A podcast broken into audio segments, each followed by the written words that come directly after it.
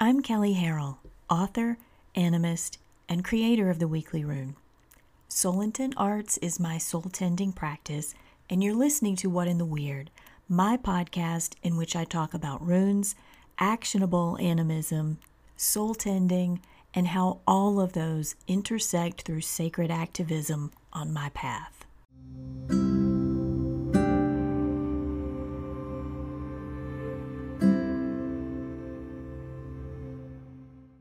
The weekly rune is out, and if you're not sure what it is, it's a rune cast that I've done for years, focused on the runic calendar and the current half month rune. The weekly rune is now available in full on patreon.com. Just do a search for Kelley Harrell to find it. And you can find the archive of all past rune casts on my site, soulintentarts.com. If you're not sure what a half month is or what the runic calendar is, listen to the early episodes of What in the Weird, or just go read the weekly rune. It's explained fully at the beginning of every runecast. Thank you to everyone who listens to the podcast, to those who send notes and share their experiences of the runes. That's what it's all about, and I'm grateful for the engagement. And I also want to thank my Patreon supporters who make the sharing of my rune work through the podcast and the Runecast possible with their financial support. If you've benefited from the Runecast, the podcast, or the ton of free articles on the runes, animism, and soul tending on my website, you can show your support through buying my books, which you can find at soulintentarts.com or Amazon, by making a one time contribution through PayPal or Square, or by contributing regularly through Patreon. Just go to patreon.com and search for Kelley Harrell. You can also subscribe to the paid version of the Weekly Rune there, and thank you for it. Before we start, I want to invite you to join me for a free live event that I'll be hosting November 7th at 10 a.m. Eastern, focused on mending the broken path. We're going to talk about what the broken path is, how it got that way, and what we can do to mend it. This is going to be a Zoom event. It will be recorded, but you have to register to get the recording link sent to you. The registration link is on my site, soulintentarts.com, or you can contact me directly for more information. This week is the big week where transition in the North is concerned. The slide from summer to fall is always fraught. You can call it that thinning veil thing if you like.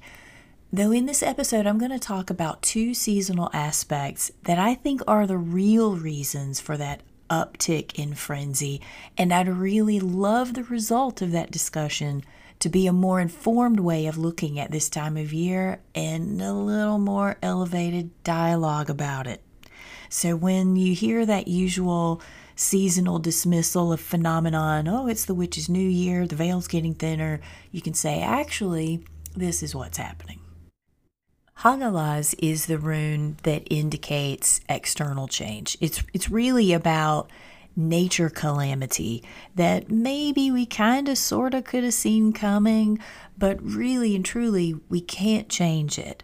The best that we can do is respond and it's curious to me that Hagalaz coincides with the dead time because what that really tells me is that winter is the time of nature calamity and we better have a plan as a community for how we're going to respond to that.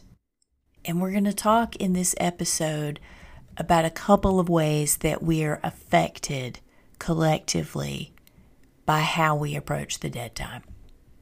When I say that, I want to be clear that I'm speaking from Northern and Western European traditions on this, and as someone who's lived her life in Northern America. Place matters, right? Our experience of where we stand deeply informs how we move through the world and I want to be clear in presenting those influences and how I move, and hope that for those of you in different places, moving with different influences, this episode can open up some dialogue to have your, with your relationship to place and time in this season. In those northern and western traditions, we're coming up on Samhain via the Celts and Veturnatur via the Old Norse Winternacht. I always hear people say these observations represented the witch's new year, but there's so much more than that. And yes, I'm taking liberty to speak to both in general terms, which I realize is a big oversimplification. Again, American, not standing in those cultures in the past, but a descendant of them in the southeastern U.S. I feel like it's really important to say that because there's a lot of controversy right now about Americans trying to reach into European cultures with rose colored glasses, not understanding they're trying to ground into an experience of those lands that happened thousands of years ago. And the impact that has, the act of trying to do that, has on the people who have lived there consistently is a lived thing. So, as I'm saying, these observations of the end of summer and segueing into darkness represented that full transition. The, these celebrations, these uh, ritualistic times and festivals. It wasn't like in our calendar where we go to bed and it's one year and the next day it's another year. The current studies on ancient festivals this time of year was that they likely spanned nights with different focuses throughout their progression. And that progression was tied to the local land experience and cosmology of literally moving closer to winter, meaning one village to the next, it wouldn't have looked the same. It, it wouldn't have emphasized the same deities or even in the same way. That's all the background bit. And my point in bringing that up is to say that this is the witch's new year is reducing it to a simple woohoo when there was a significant ritual and lots of shenanigans afoot. What exactly were those rituals and shenanigans? We don't really know. We know they involved Utiseta, a nature based, if not burial mound, time of embodiment with the ancestors and by some by some instruction the dwarves in nature. We know some regions recorded wild hunts which serve death walking purposes. And that's where I want to pick up the conversation and bring it forward. That our northern ancestors and some southern used this time of year to engage the ancestors and do death work is not at all an anomaly. We are closer to an experience of death in the dark and that's why the dead time, or the dark time, as I've long called it, is nature's inherent time to do this work. Look around you. Nature is already doing it. Much of how nature functions and displays itself above ground is dying. It's diverting its energetic focus underground to the roots, to the unseen, and so it is the time for us to do the same. The problem, of course, is that we don't know how. We have forgotten death rites. We no longer do them properly. Because we're out of groove with the spiritual significances of our seasons, we've forgotten that's why the Utiseta. That's why the traditions of leaving offerings to the ancestors. That's why a focused collective emphasis on soothing the unquiet dead with food, treats, and with donning masks to protect ourselves when we do that work. Things don't go bump in the night this time of year because the veil is thinner. They go bump in the night because we no longer approach this time of year as a community to do our collective and personal rituals around death walking the unquiet dead. Nature lets us know that we haven't been doing the work. That that's the first head shift I'd really like for us to make in how we talk about this season. It, it's like this because we have four, five thousand years of not doing our death work properly. And you better bet that our ancestors knew the price of not doing that work as a community all year, not just in the dark time. They knew that the unquiet dead take a toll on the living, and not just on us as human spirits, but on our systems, the governing components that humanity has put into place. Don't forget, those are life force too.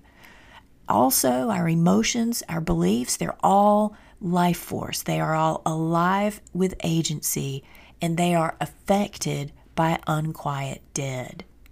The unquiet dead tax every life force that touches the living, and it's our job to do that work. It's not the job of our spirit allies. The ancestors knew that the dark time is the native time of death walking. It's the time that nature shows up seasonally as an ally in that work. Saying the veil is thinner now is how people who've lost touch with animism express that they feel this is the season of reconciling our dead. The second thing I want us to understand differently about this season is that it isn't all about bumping the night, stuck dead or not.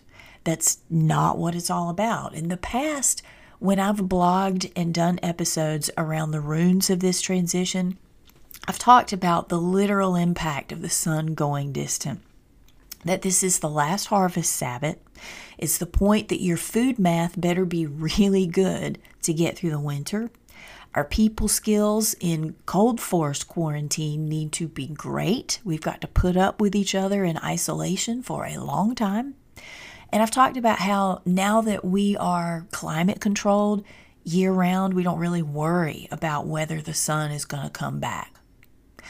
But we've brought those aspects forward. We brought those worries forward in seasonal affective disorder and in not getting to hibernate as the holidays speed towards us.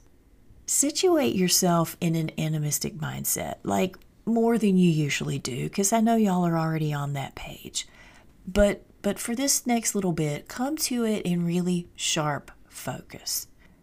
You're a member of a village. You share a common cosmology and rituals with this village.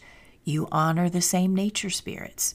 And these relationships and tools have been handed down to your village for thousands of years. Yeah, I know that part is really hard to comprehend, but but sit with it. What would that feel like to you? So in your village, you perform a unique duty, and everyone in that village each also performs a unique duty. Nobody else does what you do and you experience on a literal and spiritual level that the state of the village is the state of the individual. How you are doing is how the village is doing. And the state of the individual is the state of the village. Every person, every duty matters for the whole of the village to be able to take care of everybody. In this animistic culture, that scenario is everyday life.